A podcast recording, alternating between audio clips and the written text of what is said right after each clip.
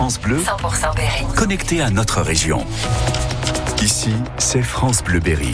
Nous sommes le lundi 19 février, belle matinée, il est 9h. Le récap de la matinale, Émile Ferry. D'abord un mot de la météo, Sandrine. Beaucoup de nuages, quelques gouttes de pluie aujourd'hui, 7 à 10 degrés ce matin, 10 à 13 pour cet après-midi.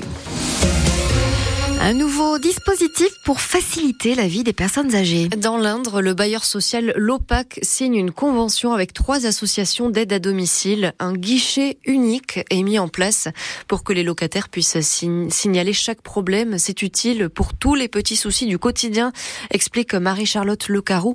Elle est directrice générale adjointe de Lopac 36.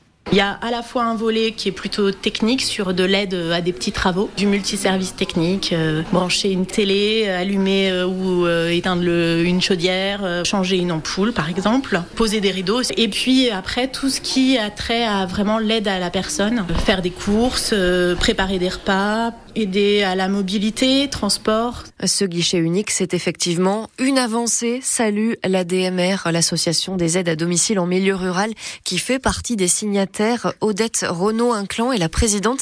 Elle rappelle que ce guichet unique, il fait partie des dispositifs envisagés par la proposition de loi sur le bien vieillir. C'est une avancée euh, pour le bien-être euh, justement de nos seniors et euh, pour aller dans le sens de la de la loi du mieux vieillir. Ces personnes âgées, parfois, le moindre petit problème, ça peut vite prendre des proportions pour elles, c'est ça? Pour certaines, oui, les personnes qui sont en, en perte d'autonomie, je dirais cérébralement, qui ont des petits soucis de mémoire, Mhm. et il peut arriver qu'ils ne reconnaissent qu'un numéro, qu'ils n'appellent qu'un numéro. Donc le fait d'être en lien avec le PAC et d'autres associations Mhm. arrange ces gens. Odette Renaud-Inclon, qui était notre invitée ce matin sur France Bleu Berry, son interview est à réécouter en intégralité sur notre appli et notre site internet. C'est un emblème de la ville de Vierzon. Le pont de Toulouse, ce grand édifice multicolore sur lequel il faut faire des travaux, il faut le restaurer, le sécuriser et ce grand chantier, il va durer plusieurs mois jusqu'au mois d'août. Cette durée, elle s'explique par la présence des voies ferrées juste en dessous. Didier Brugère est vice-président du conseil départemental en charge des travaux. La SNCF ne peut pas arrêter le trafic sur cette ligne qui est fondamentale. Donc, euh, nécessité de travailler euh, sans perturber le trafic SNCF, ce qui veut dire, dans certains cas, de travailler que certaines nuits et deux heures certaines nuits.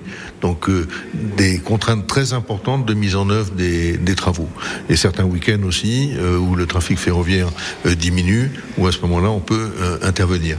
Conséquence de ces grands travaux, circulation interdite sur le pont. Il va être fermé aux voitures à partir de lundi prochain et jusqu'à cet été. Autre sujet qui va faire beaucoup parler, les automobilistes Berrichon, Châteauroux aimeraient privatiser la gestion du stationnement. C'est ce qui est envisagé en tout cas et c'est ce qui sera discuté ce soir en conseil municipal.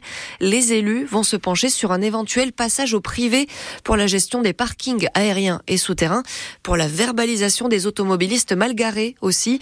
Le maire Gilles Averrousse promet un changement en douceur. On a un besoin de monter en gamme dans nos équipements de stationnement. Je pense notamment à nos parkings aériens et souterrains qui auraient besoin vraiment d'une nouvelle jeunesse, d'un coup de peinture, nettoyage, mais aussi d'un entretien plus fort que ce qu'on fait aujourd'hui. L'idéal pour nous, c'est de le déléguer à une société. Donc, on va ouvrir une consultation pour qu'à partir du 1er janvier 2025, on puisse avoir un, délégataire qui s'occupera donc du stationnement dans les parkings en ouvrage, mais également du contrôle de stationnement sur la voie publique et de la verbalisation, donc euh, si nécessaire. Avec un souhait de la collectivité, c'est qu'il n'y ait pas de verbalisation automatique. On souhaite que le contrôle continue à être comme aujourd'hui avec des agents qui euh, se déplacent.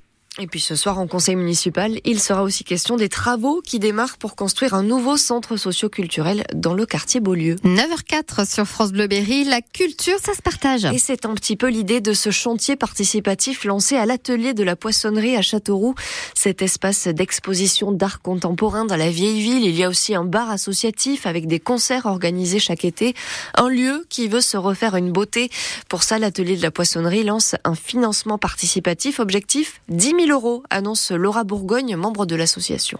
Le but, financer les travaux parce qu'on est en pleine reconversion des lieux. Euh, les deux ateliers qui vont être rénovés cette année, ce sera euh, pour l'édition et un atelier pour le textile. Dans l'idée, on a cinq garages à réhabiliter et cette année, on en fait deux. Et toutes les infos sont résumées sur francebleu.fr. Un mot de basket avec cette jolie victoire des tangos, vainqueurs contre les nordistes de Saint-Amand-Hainaut hier, 87 à 53. Les basketteuses de Bourges sont toujours deuxième au classement de Ligue féminine. Du renfort à la Berrichon Foot. Cette fois-ci, c'est sur le banc des entraîneurs. Antoine Sibierski rejoint Châteauroux. Lui qui a joué à Lille, Auxerre, à Lens. Il a aussi joué en première ligue en Angleterre. Il est nommé entraîneur adjoint aux côtés d'Olivier Saragaglia. Il va apporter son expérience aux joueurs et les motiver pour la fin de la saison.